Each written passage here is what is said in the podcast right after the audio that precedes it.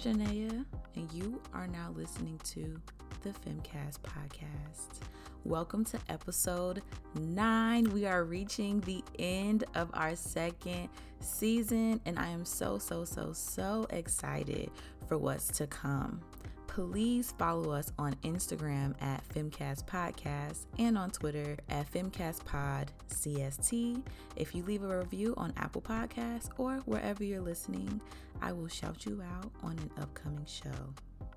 First off, I want to thank you all so much for supporting the show. I am incredibly gracious and grateful for every single person who listens, who messages the Femmecast on social media, who has told your friends about the Femmecast, because who are we without community? As shared last episode, our former co host Kia is moving and she is no longer moving forward with the show. I am so grateful for the amazing conversations that we've had, for all the discussions that have really explored these different elements of queerness that many of us don't really, frankly, get to talk about unless we are with a handful of queer folks that we know. I am so grateful for this community. I am so grateful for you all support. I am so grateful for all of the kind words, and I am so excited for what's to come for the Femmecast. Please know that the Femmecast does not stop here. It only grows, it only moves forward, it only elevates, it only gets better. This episode, I am so excited to introduce you all to the Femmecast's first ever guest host, Anna Deshawn. First off, I'm so excited because there's literally nobody else that I would want to do this episode with. Anna Deshawn is a Chicago born media professional and social entrepreneur. Anna is determined to ride media into its next era by utilizing online radio streams to tell the stories and play the music that needs to be heard. Media has always been Anna's passion, so she turned this passion into a reality when she founded E3 Radio. E3 Radio exists so black, brown, and queer folks can be centered and celebrated by a legit media platform.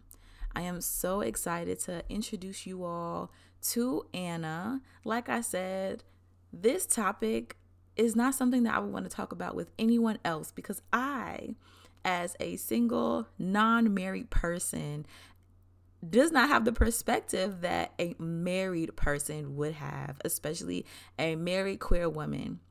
So I am so excited to really explore marriage in the queer community, marriage just as a whole, and the complexity that it has. Heads up, a big part of this episode will be a discussion around the latest season of Master of None on Netflix, which is titled Moments in Love which basically explores the relationship that Denise, the main character's best friend, has. Denise is newly married, and in this marriage, she and her wife are at an extreme crossroads. So, if you have not watched this latest season yet, I would encourage you to pause and go back and watch it if you hate spoilers. If you don't mind them, continue. Now, many of us remember when the fight for marriage equality really reached its height and it became legal for queer folks to be married in the United States. Now, there are still people who push back against it. And honestly, queer marriage, I think a lot of people see queer folks and think that because we can get married, that all is fair and that all is great, when that's not true while it is definitely owed and definitely past due for queer folks to be able to be married because there are privileges that come with marriage that I think all people deserve no matter who you love. At the same time, queer people have a ton of other um, issues and disparities within our communities that need to be addressed. And so, as much as I'm excited about that conversation, I also wanted to share that I am not blind to the reality of the homelessness that is faced amongst a lot of queer teens in this country, the workplace discrimination, all the different ways that we still have so many other fronts and so many other ways, so many other things to fight for that just because queer marriage is now a thing and love is love in America, that does not mean that all is good and well. Also, please stay tuned for the last segment of the show where I, Janaea, will be reflecting on Pride Month. This Pride Month, I'm not too excited. This Pride Month, I'm not too happy about the way things are looking. We will get more into that later. Without further ado, here is my conversation with Anna.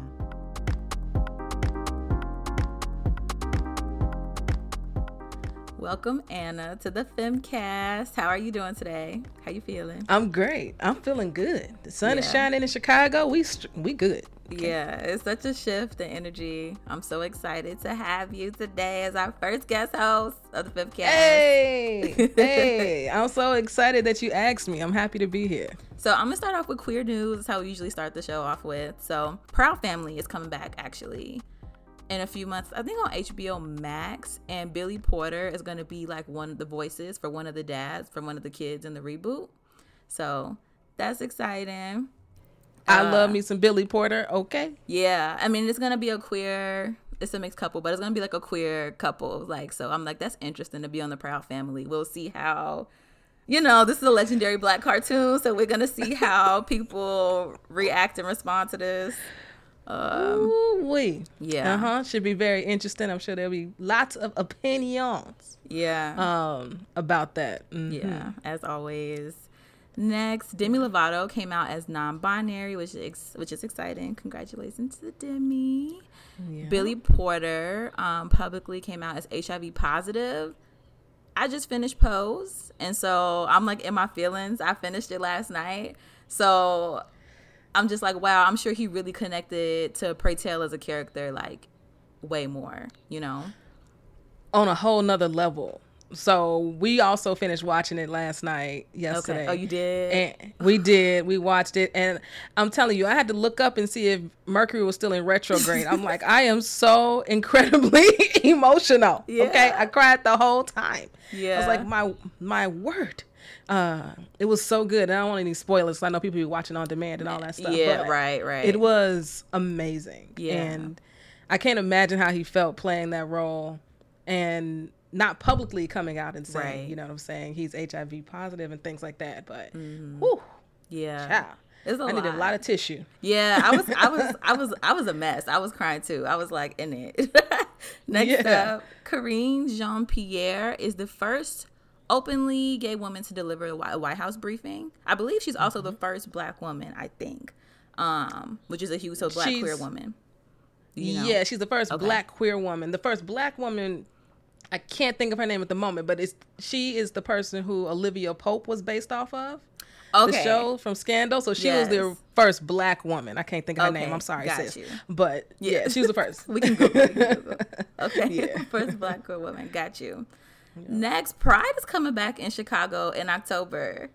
Did you hear about this? Oh, I did. The parade is back. Uh-oh. Yeah. Yeah. Yeah. I think October is a great choice, right? It's LGBTQ History Month, mm-hmm. right? So that's fitting. I also know that they wanted to get it in because the person who has always organized the pride passed away. And so right. this is oh, going to be his partner's last time doing it. So they didn't want to put it off until next year. So yeah. it's going to be a real emotional one. I, am certain for yeah. the folks who have been organizing it for so many years. Mm-hmm. Yeah. Did they pass away during COVID? I feel like I remember I hearing. You're not sure. Okay. I, am not sure. I don't want to lie. Okay. Yeah, yeah. got you. Got you. Got you. Got you. Have you heard of the comedian uh, Sam Jay? Comedian Sam. J. Yeah. Jay? Okay. So yeah. her show, I think it's like three episodes now on HBO Max it's funny so far. I think some episodes land with me more than others, but I like the style of it. So that's another thing if folks want something to check out. Have you watched it? So, uh, we did some HBO Max hacking because okay. Legendary is a thing. Right. And and so I saw Sam Jay and I was like, oh, this must be a comedy special because that's what I know mm-hmm. her from with Netflix. And so right. I was like, so when I turned it on and it wasn't that, I wasn't ready. So I gotta go back. I gotta go back. It's a lot. Because I thought I thought she was about to be some comedy stuff, and then she's talking about some real stuff, and then it was like black conservatives, and I was like, oh, Yeah. oh, oh, I am not mentally prepared, nor do I have a drink For this. or any other good stuff for this. So Yeah. I'm gonna circle back. yeah, I got you. I got you. I feel that.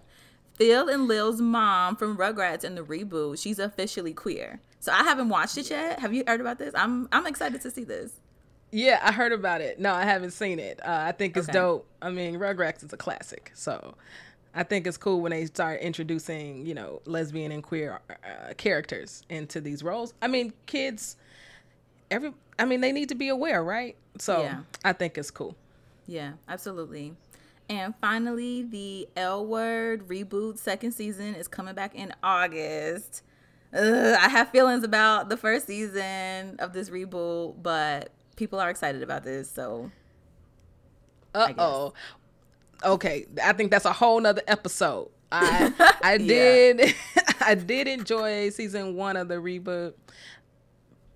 I did enjoy it. I felt like they real Okay. tried real hard to be more mindful like, about yeah, inclusive, being diverse and inclusive and like all the things the first L word was not.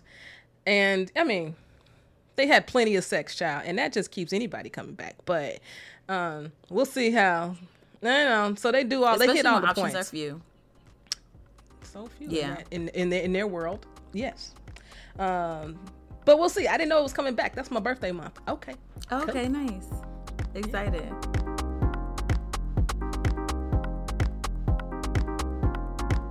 So we are gonna get into the episode again. I'm excited to have this conversation with Anna because this episode we're gonna start it off with a tweet. I'm gonna read a tweet to you, and I want to hear your reaction to the tweet. All right. Okay. The tweet is by a sex educator. Her name is Ericka Hart. I think that like they're pretty known online. So the tweet says, "Do straight people think of marriage as a personality trait, like it adds depth to who they are?" Now I, I did a poll on the Femmecast's Instagram story, and it was literally split 50-50 on how people felt about this, which obviously doesn't allow for nuance. So, as a married queer person, what's your first reaction to that tweet? Wow. Wait, you gotta run it. Okay, it back. give Run it to it me. back. Give it one. Run it back one more time. Okay.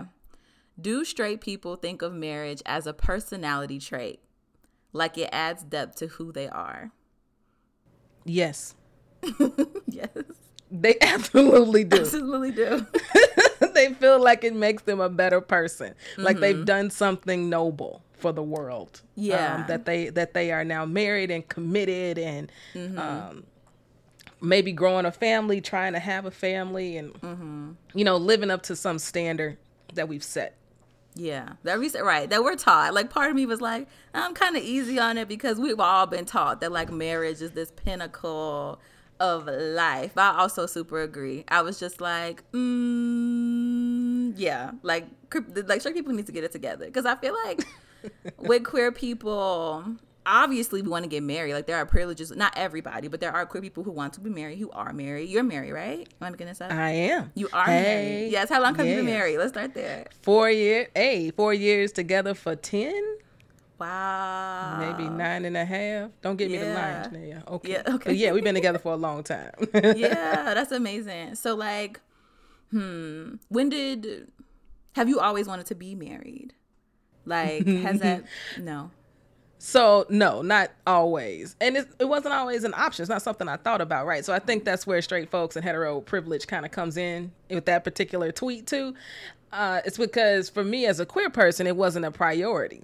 Even the marriage equality fight back in 2014 wasn't always a priority on on my top things I cared about list. I was I cared about queer folks being homeless and queer folks getting jobs and you know when you start to break down privilege marriage is the end for for you know a lot of straight folks. Mm-hmm. Where for queer folks i'm like we're like yo we're just trying to survive. So how can Right. we enable folks in our community to survive? And marriage was down the list for me. Mm-hmm. Uh, but i'll say that the work i do at affinity and you know being around a lot of older adults how real it was for them when it comes to the rights that, that marriage gives as they get older in life thinking about wills mm-hmm. family veteran benefits. I mean all these things that come wrapped up Mm-hmm. and how they how we've couched marriage in this country so I it became important to me. Yeah. And yeah. And you know, the public declaration of being with your family and your friends and being like, I'm queer and calling God she, it was epic. Okay. so we had a great time. Period. Yeah, yeah. For sure. I so agree. It's just kind of like I think also we get taught that marriage is the only kind of place where you can kind of explore intimacy, more so relationships as a whole. And I feel like as a queer person, I'm not sure if you relate to this, I feel like I've learned a lot about partnerships and being there for people through my friends, through my queer friends more specifically. Like I feel like it's a huge difference between the friendships I have with straight people and queer people. And I think mm. like more so with straight people again, like and more so like straight women, to be honest and worse, I, I, hang around a lot of black people to be honest, a lot of straight black women. uh, the pinnacle of everything is marriage all the time. Versus there's more room like with queer friends, like it's it's more to life than just being married one day. But also, just because you're not thinking of marriage at the time doesn't mean you're not like having great relationships with peers or like friends. It Does that make sense? Like with friends. Absolutely. Because yeah. everything about queerness is expansive. Right right? A chosen family. Mm-hmm. Like the the things folks have to do to survive is just so vastly different than what heteros have to think about mm-hmm. or challenge or uh, consider. So queer folks always like that ain't the only option. What you talking about? Yeah. I got chosen family, I got queer family, I got mm-hmm. my, my birth family, and then we also, when it comes to the spectrum of identities, like, yeah, I could be lesbian today. Maybe I'm bi tomorrow. Mm-hmm. Maybe I'm trying this the next day. Maybe I'm poly. Maybe I'm not. Like right. there's an exploration that happens. I feel like mm. when you are figuring out your identity and your sexuality that hetero folks don't. I don't feel like always have the opportunity to explore or don't feel like they have the opportunity to yeah. explore. Yeah, and I and this is why I be like people need to really find out what they're interested in because I feel like queerness helped me be free. Like like how you explained mm. it, you just made me think of like I stopped placing limits on myself and I start when I stopped thinking that I had to be this exact way and it goes beyond like who I'm attracted to even. You know what I'm saying? Like Yes. Period. That's big big big big big facts. It's also made me think of um it's a podcast called Therapy for Black Girls and mm-hmm. um queer black therapist. i think their name their real name is like michelle but i know that's their name on social media they were talking about like queer friendships and things like that and how yeah there's just there's just more there's more to life than marriage even though marriage i'm sure is amazing um and challenging and cha- mm. okay yeah and i okay. i'm not speaking from experience I'm like, I'm like, yes, but I'm like, Janae, you're not married. But from what I've seen, mm-hmm. I feel you. I hear you. It is amazing, uh-huh. but it is uh challenging. Okay? Yeah, yeah. The I also, compromise. I mm. wonder, mm. like, as a married person, like. So I feel like when you know, like you said, when marriage equality became a thing, like for real, for real, there are some people in the larger queer community who kind of maybe felt like the fight was over, like they kind of if that was their only concern, right? As a married uh, queer woman, like do you do you have like married friends who are straight? Like do you feel a difference? You know what I'm saying?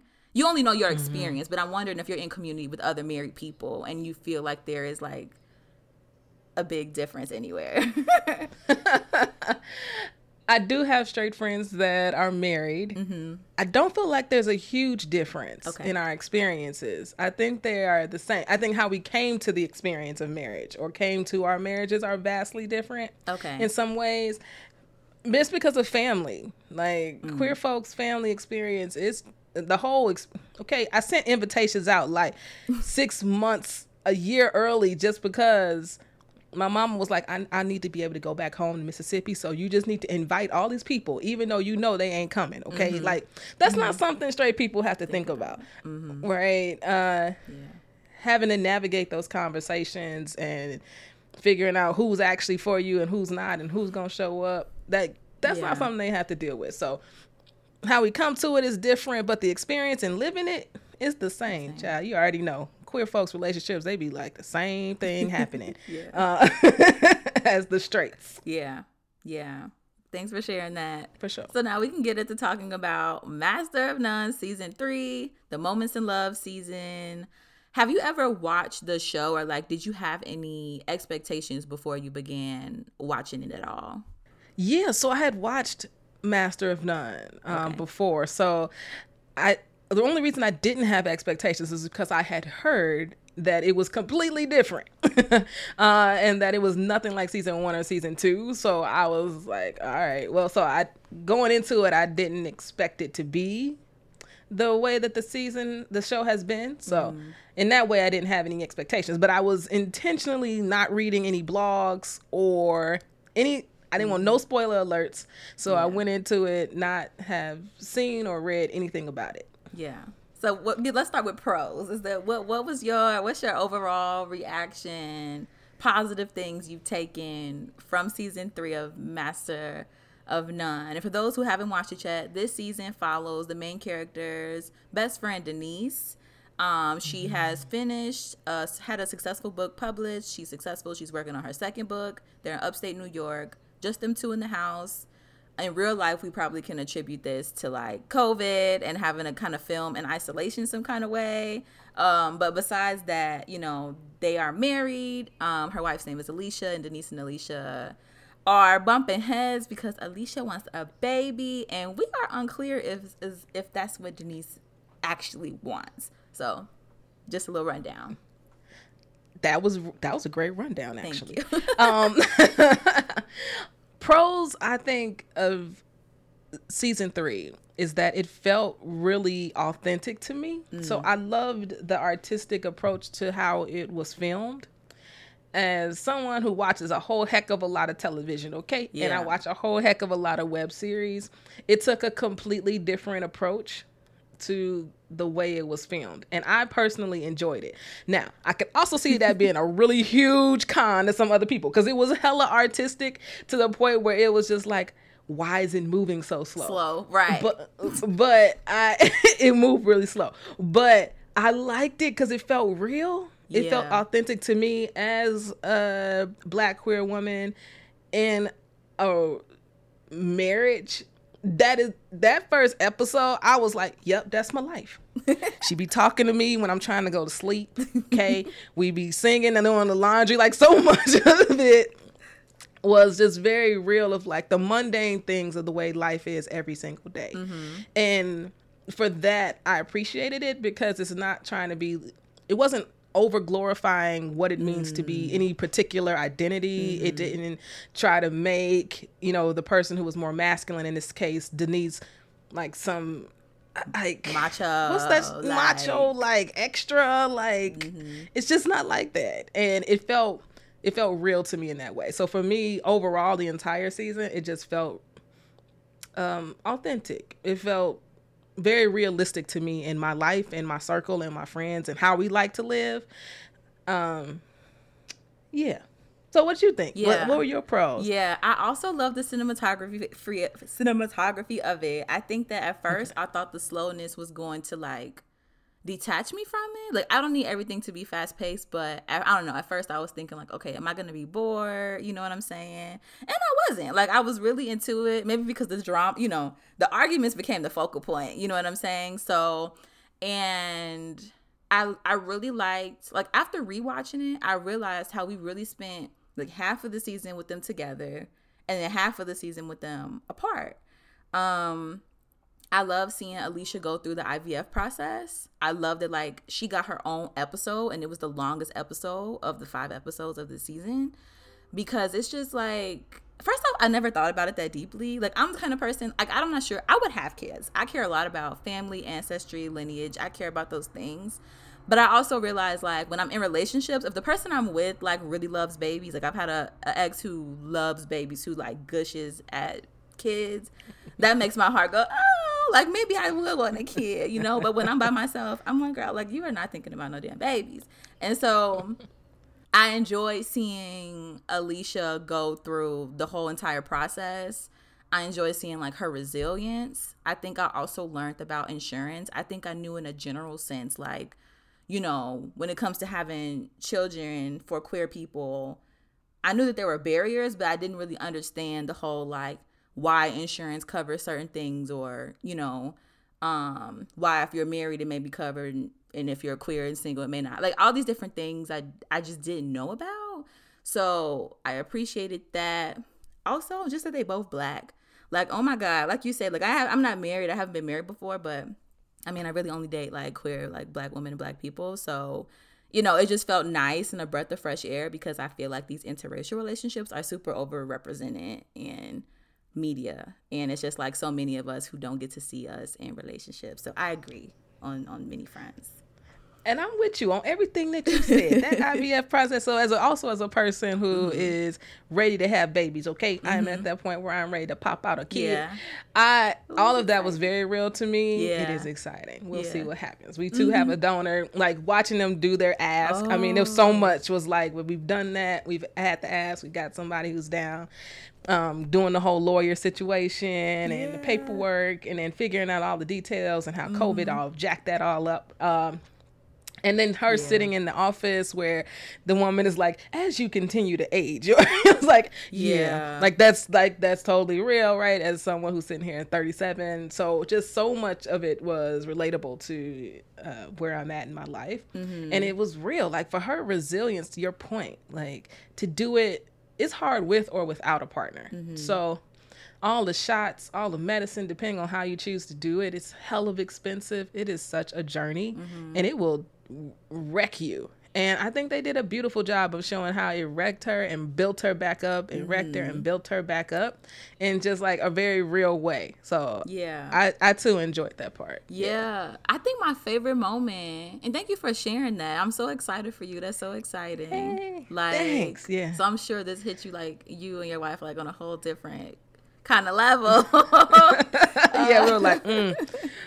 yeah, that's what I'll be doing. Mm-hmm. Okay, we'll see yeah, know, there's fifty thousand different ways to go about it, but yeah, mm-hmm. we'll see. When besides the part when she was like, "You are a bad bitch," like to the doctor and saying it to herself, that was like also my favorite part. But another one of my favorite parts is when she was on the phone with her mom and she was feeling kind of defeated after the first try, and she was like, "Mom, I'm tired of waiting on somebody else to make something happen in my life."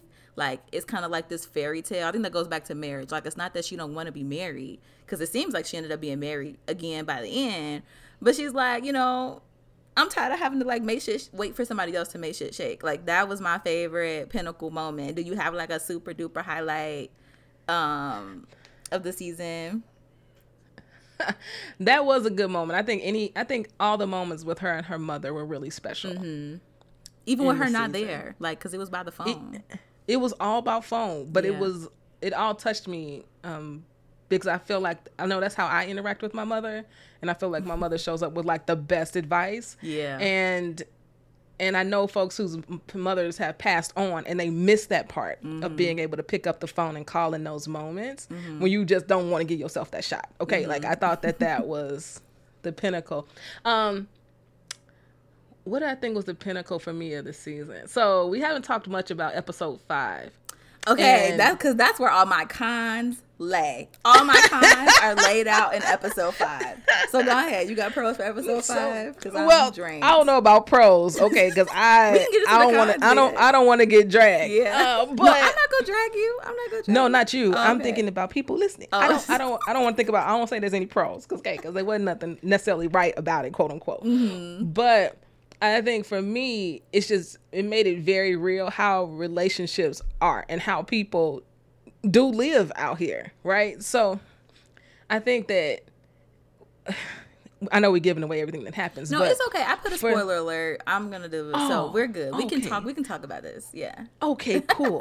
so I think that the way in which they came together in episode five right? And this whole driving up to the house as if she don't know where the heck they used to live. Like, how is this? A, you in the middle of nowhere? How is this a surprise? Right. Uh, but like that whole build up and like their own uh this this relationship that they have created for themselves outside of their marriages where she's had the baby you know denise has gone on foreseeably with the person she had the affair with uh right okay yes.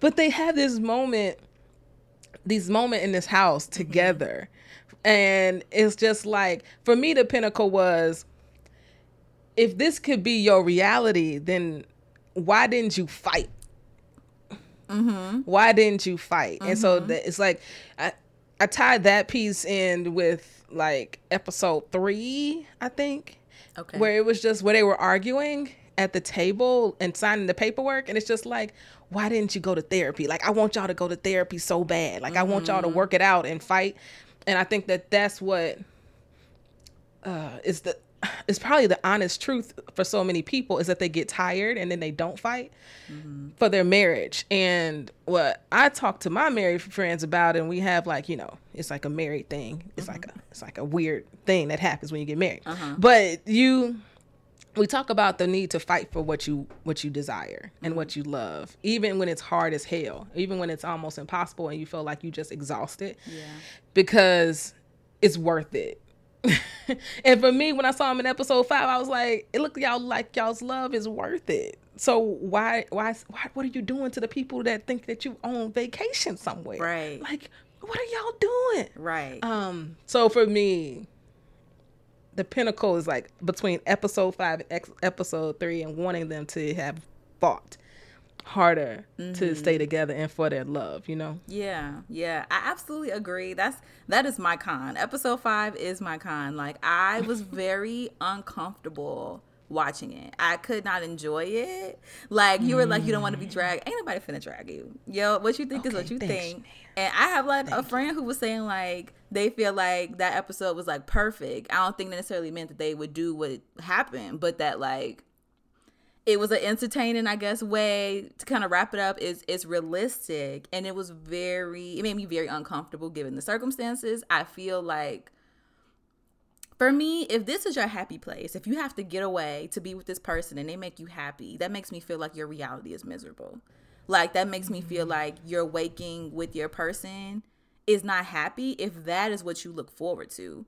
So for me, like that would be a miserable life. And so I wanted to enjoy them being back together. I wanted to like that episode, but the whole time I'm like, I'm cringing right now. Like they're talking to each other about their wives and their kids. Like, I, it's.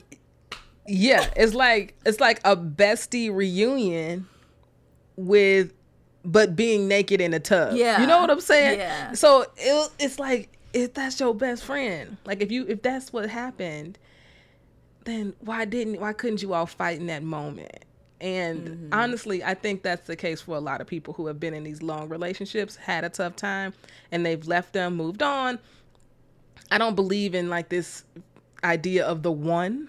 I believe that there's, you know, you find your person. Mm-hmm. And if mm-hmm. it's the right time, right place, then that's who you end up with. But you you can find love again. Mm-hmm. But when something is like really special, you you can't come back to it. And they like came back to it, but I'm like, but what about the people, other people? So right, like I'm right. constantly was thinking about. We were so we were me and my wife were sitting there like, but what is happening? Wait, they, because there were all these innuendos like your kid. Right. It's like, and like there wasn't any indication of how much time had passed, and mm. so you're mm-hmm. like, what is going on? But you, it it was like it was really great to see them together in this house mm-hmm. that was totally stripped of all of their yeah. identity, their their personality, yeah. their all of that. And they still found a way to be there together, but it was just also wrong. Yeah. I just wanted them to be like just lead the people you with and just be together. Be together. Already. Right. But that is not the reality. Yeah the reality is that a lot of people who are in monogamous relationships have who well who, people who think they're in monogamous relationships they folks have other people in their lives who they are very intimate with mm-hmm.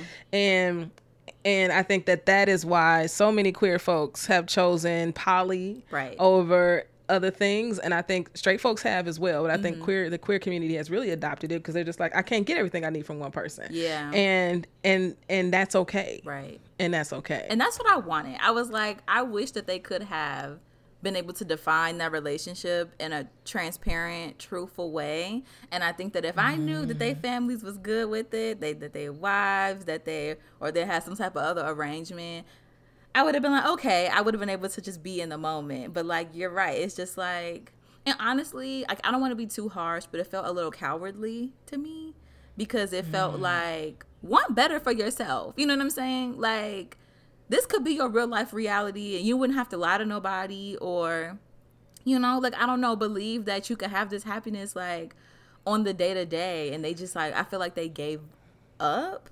And I don't feel like yeah. just because time has passed, that you had to have given up. Like it feels like they were at a better time in their in their lives separately to kind of return back together. And it just felt like cowardly to not try. Yo, eh, yeah, to not try, to not fight felt very cowardly. And gosh, it just gets so complicated, right? Because mm-hmm. no matter what they decision they would have made, they would have been in each other's lives forever. Mm-hmm. Okay, right? Like she has a baby now. She's raising this baby right. with her wife. So even if she was to leave her, she would still be in her life, right? Mm-hmm. Even with being with Denise. So it's like sometimes I believe that feels more complicated and mm-hmm. harder mm-hmm. than having these moments. I also think there's fear yeah in going back to that which you have left yeah for fear that the same thing could happen again you know and so these these like little moments where you don't have the pressure of waking up next to each other every day and yeah. you know seeing the people at their worst and mm-hmm. but only seeing people at their best when they smell good, their hair is done, eyebrows is right, okay, the outfit is tight, yeah. ain't nothing gonna go wrong for like this 36 hours seems easier, I believe, mm. to some than yeah. saying, scrap my whole life mm-hmm. and let's try this again. Yeah. Big facts. That makes sense. That makes sense. That makes sense. It's just it's, one of them things where if you never try, you'll never know. And it's like too when we, we talk about, you know, elders and why marriage is important for all these different reasons. I also think like yeah. what if it doesn't work out with y'all wives respectively and then you get older and you wish that you gave it another try cuz you at least would have known. Like but you yeah. right, like it, that whole thought process makes complete um absolute sense. Ugh, but it ain't that, right. It's not right. but it's, it's not it's, it's not right. It's not right. And it doesn't it doesn't live into um the ideals that I have for how I think we should live in life. We should just mm-hmm. be living to the utmost, right? Striving to always be at our best mm-hmm. and never settling. But what I know in reality is lots of folks settle every single day yeah. for the comfort, for the partnership, for yeah. all types of reasons people settle and they find some comfort in that you know what I'm mm-hmm. saying? Especially when you get older. Mm-hmm. When I when I know my straight friends who are like f- hitting 40 mm-hmm. right now, right, and they still single, not married, which is the case for so many black women. Mm-hmm. There is urgency. Right. Unlike any other type of urgency to feel like you need to be married or together or have children. Yeah. And I know a lot of Christian ones too, okay? So they also not trying to have babies outside of marriage, like all these things. Yeah. So it's um all those factors when you start talking about life and marriage and kids come into mm-hmm. play. Mm-hmm. Absolutely. I just one thing though, I mean, in, in my 25 years, I've learned is that things can change with the drop of a hat too. So this sense of security is just not real. You know what I'm saying? Even too, it's just like mm.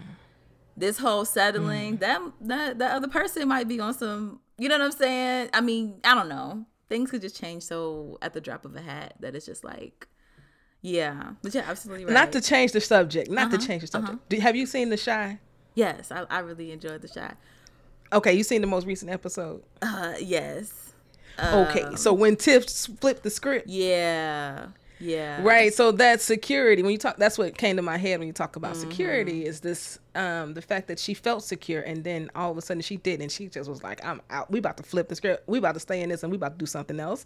I don't know how it's going to play out. Right. But I think that is that's what came to mind when you said yeah. that for me because that's exactly how it can be. Yeah. Uh, is that you don't feel like this is gonna be my forever, mm-hmm. but I'm comfortable as hell here. Right. So.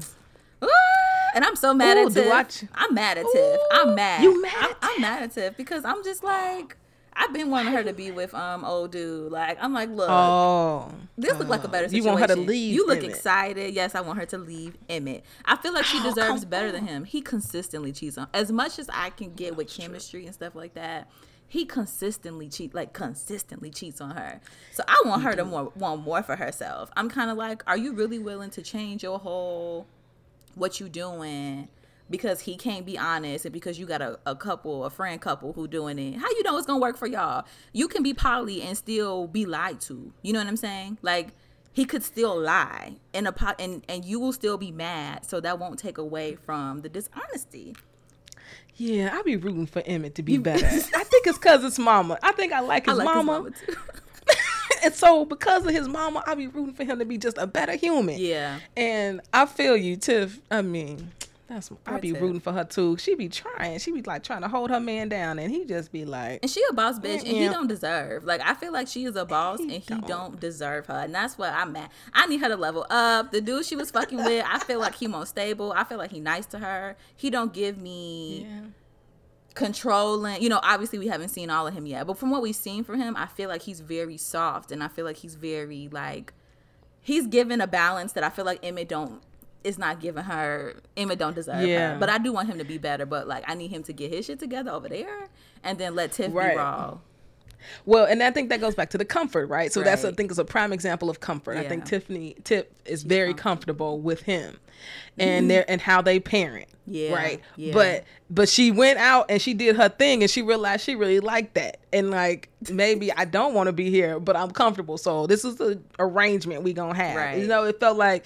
She felt like she's trying to move it into a business relationship, but she could just leave and be great. Uh, Yeah. but yeah. Big facts. Do you have any other cons or any other reflections on this Moments in Love season? man, What would you tell the, the, the queer people out there that like want to be married? You know, do you have any, you know, gem thoughts? Yo, it's so many jams, so many thoughts. I think overall, I think when when you watch the season, when you watch this season, episode two for me was really also important because it showed the beginning of them growing distant. Yeah. And so, what I would say to folks who want to be married, uh, who are married doing their thing, is that when you begin to feel those moments of distance, fix it. And even the people who are in relationship, like you know when you things start to feel different when that text stop coming in the morning when you wake up okay when when you're not going out on dates the way that you used to when you're not when those little things stop mm-hmm. like though that is the moment to stop exactly where you're at and over communicate like that season that part of that of the season really impacted me because i've been we've been together for 10 years Right. so you grow in together or you can grow apart Right. So it's so incredibly important to over communicate in those moments because you will choose to eat by yourself. Like there was a scene where she was eating by herself, right? But they usually ate together. Or um and so I would say be very mindful of when behaviors begin to change. Because that'll be a telltale sign that you need to come together and figure some things out Yeah. or or maybe it's time to take a break mm-hmm. you know and because something's going on and somebody's not telling somebody's not telling the other person what's really happening Yeah, that's a great gem. Be proactive. Don't let that stuff fall to the wayside because it seems like it builds do up it. to just like don't do it yeah, it be you be sitting there with that papers them papers that they were sitting there Oh, with yeah. and she was like i'm not a this and a that to your you know what did she say Mm-hmm. She so said- much she- to she- denise in that moment My favorite line. She said, um, "She said if your second book would have been successful, you would have been in Manhattan, knee deep in some pussy." I said, "Whoa, she is mad." Wee. She And she bad. and the funny part about that was she was the one who claimed she was in a more of a relationship. Denise had like a one off fling type of thing, Yeah. right? So was who would have been where doing what? Yeah, right, right. And who was it that she was, she went to the city to go see? Like, was that a long term thing? That's a question I have for sure. Right. For sure. Right. So she was emotionally detached um, a while. Mm-hmm. far for a while. For a while. Yeah, for sure, for sure. Well, thank you for this conversation. Thank you so much, Hey. Anna.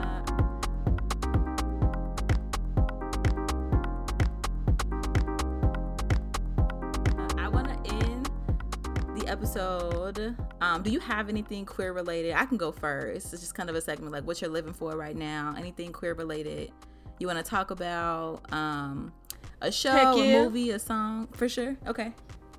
Yep. Uh-huh. Oh, oh, um, oh, can it It- be about be my anything. stuff? Oh, Oh, okay. uh huh, uh huh. You want to talk about? mm, Go for it. cool. So heck yeah, uh, we got this amazing app that we're creating right now Uh-huh.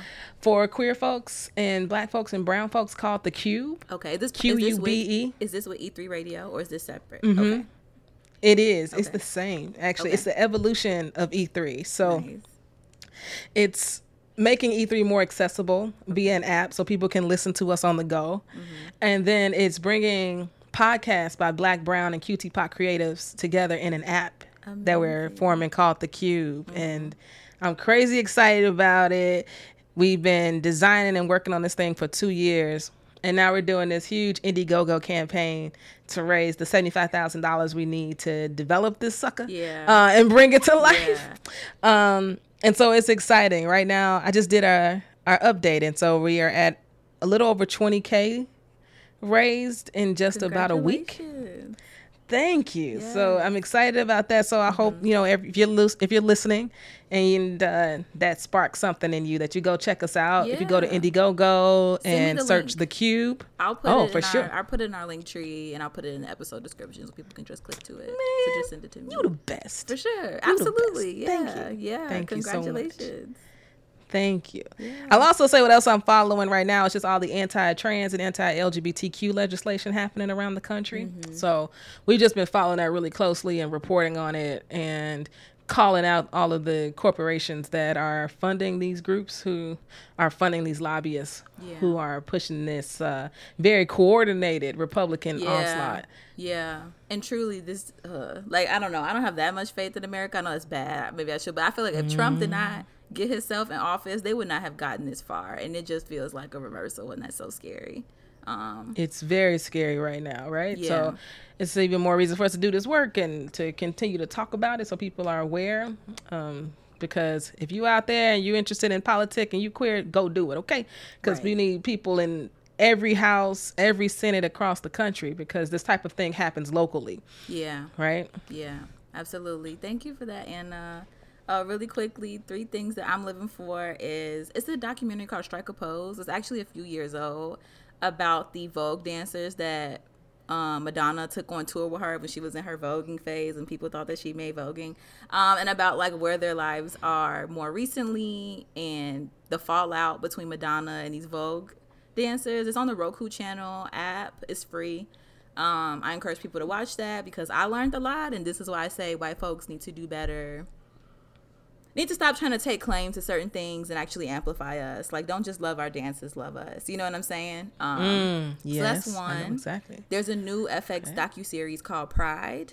Uh, that is it go every episode is a different decade and talking about just like what was going on with the queer community at that time with the government socially i feel like i learned a lot um, and i think it's very transparent about the racism within the queer community for so long and who was considered queer, who wasn't, and on uh, many a front. So mm-hmm. that's really good. And then lastly, yep. the the Moments of Love had this like digital performance situation where they had different artists. Um, like Asiahn, I forget the a few queer um, musicians basically do these like performances and they put them all on like IGTV. So it kind of was to kind of go, I don't know, I guess to be like with the series, but it was just nice seeing these queer performers, you know, do their thing, be amplified by Netflix, and just beautiful singers. Cool. Um, yeah. I gotta check that out. Yeah, I can send you the link. It's on if you just go to Master of None like Instagram, it's likely on their IGTV or they made like an IG guide for it that links to every single person's um performance. So it's really nice. I love that. Yeah. I love that. I caught a little bit of the Moby uh mm-hmm Oh, you did? That was really dope. Yeah, I, I know Asiahn performed there. She's a singer. How was okay, that? yeah. It was wonderful. It was the stream was beautiful. Yeah. I mean, I loved everything about that. Yeah. Um, Amazing. Okay, I gotta go to master. Cool. I didn't even know. Thank you. Yeah, for sure, Thank for you. sure. Do you have anything else you want to shout out before we wrap up? Man, y'all should just be listening to E3 Radio all the time. Period. That's what I'm saying. And the Qube app is still fundraising for it. It's not available yet, right? Not available yet. And our goal is to make it available in October. Okay. So we are fundraising, actively fundraising, and looking for just mad amplification. Yeah. So yeah. share the good news, fam. Amazing. well, thank you so much, Anna. I'm so grateful hey. for you, and I love this conversation. I'm so grateful for your time and all the work. I'm so do. glad you asked me. Yo, sure. big ups to you. Big ups to your listeners. Thanks so much. Thank Appreciate you. you. Thank you.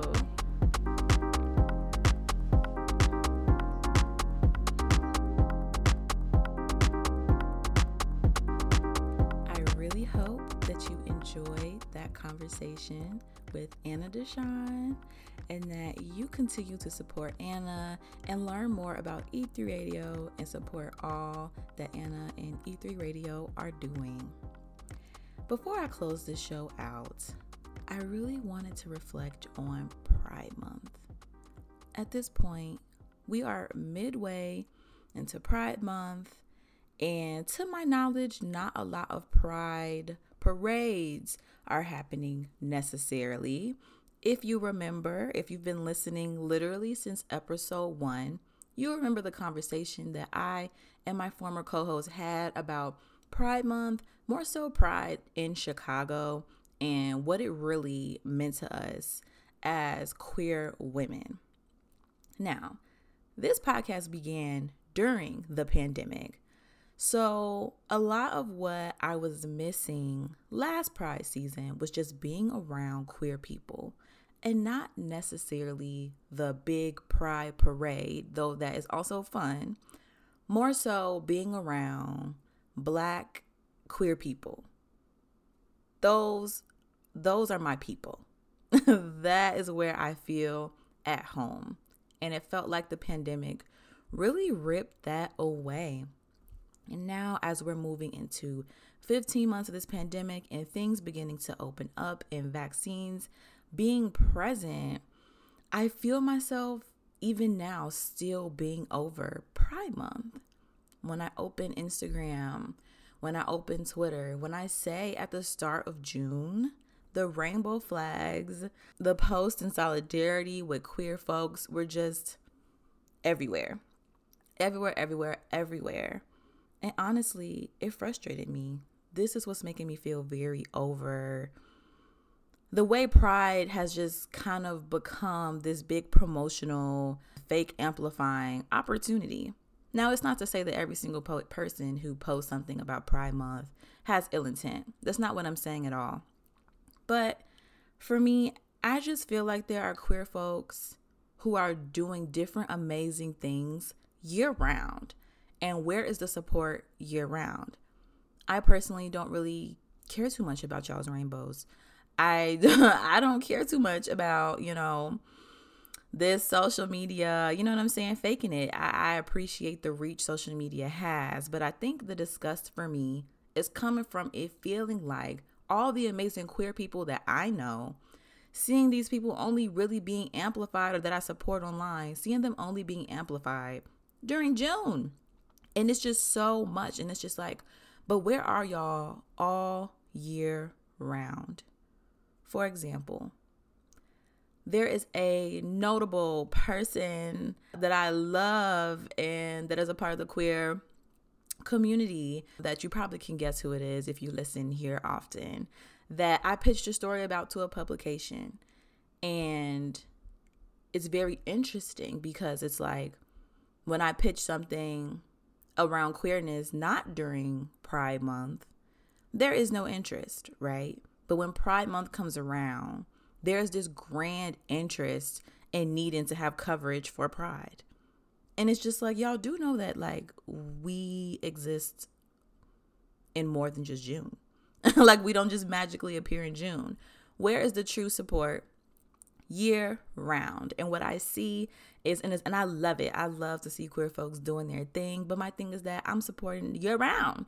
So I like to see that all the time. But I do like the little razzle dazzle that comes during June.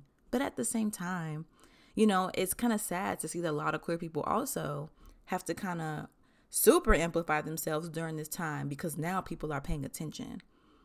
Now, organizations, publications, media, etc., are putting forth extra effort for pride. And I think it does us a disservice. I think it does us a disservice. Queerness is infinite. Queerness is infinite, and it also does not just exist in June. Another example, I was highlighted um, in someone's story. I do a lot of booktubing, which is basically like talking about books, reviewing books on YouTube. And somebody was sharing, which I appreciate, and I believe they are queer, different uh, queer booktubers, bookstagrammers that people, you know, should tune into. Where is that support year round? I bring my black ass, queer ass perspective all the time. I am in this body, I am in this existence all the time. Until it is my time to transition, I will be here. Why does amplification only come during June? Now, we already can't gather really with friends. I mean, people are gathering, so, but I mean, like, in huge, you know, big events where you can kind of do the most. So I feel like this time is just becoming not exciting for me again, even less exciting than last year. Because not only do I miss being in these spaces with my community, it feels like all I see right now, and it's likely because I'm not in these spaces with black queer folks right now, all I see is this online solidarity. And it's annoying when you don't see that solidarity all the time. What is beginning to feel like is like pride is more so for the straights. For the heteros, more so than it is for actual queer people. It's frustrating. It feels like it's a way for some folks to say, I support them. And I think that's dope and that's powerful. Absolutely. But let's just do that all the time. How about you incorporate, you follow queer people all the time? You know what I'm saying? like, how about you go the extra mile for queer folks on the regular, not just in June? I love my people, period. That is why I do this podcast. That's why it means so much to me that there are people who actually listen on the regular. I do this because I have a passion for it and because I know what it feels like to be to feel isolated, to feel like something's wrong with you at any age.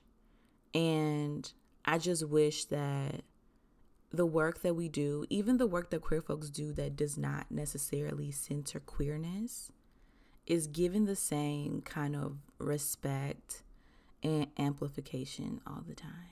That that's that's all I want, y'all. That that's really that's all I want. I want more for us. I want better for us. And I feel like we deserve, period. We deserve. So, those are my little thoughts about pride right now. My hope is that when we reach 2022, that I can have a more positive outlook on pride. That I can share new thoughts that I'm not still feeling like this is such a charade. Pride was a protest. Period. There are now discussions happening around if people should be, uh, you know, dressed in kink at Pride because of kids and all these different things. When it's just like, Pride has always been a radical space. And yes, it has become these parades and things of that sort, but I think that it is definitely radical to show up as your naked self if that's what you want to do. You know what I'm saying? Body positivity is important. Being accepted and loved on in that space is important. And now all of a sudden there are all these discussions around even like police. Pride, again, like I said, was a protest. It was born out of police brutality and fighting that.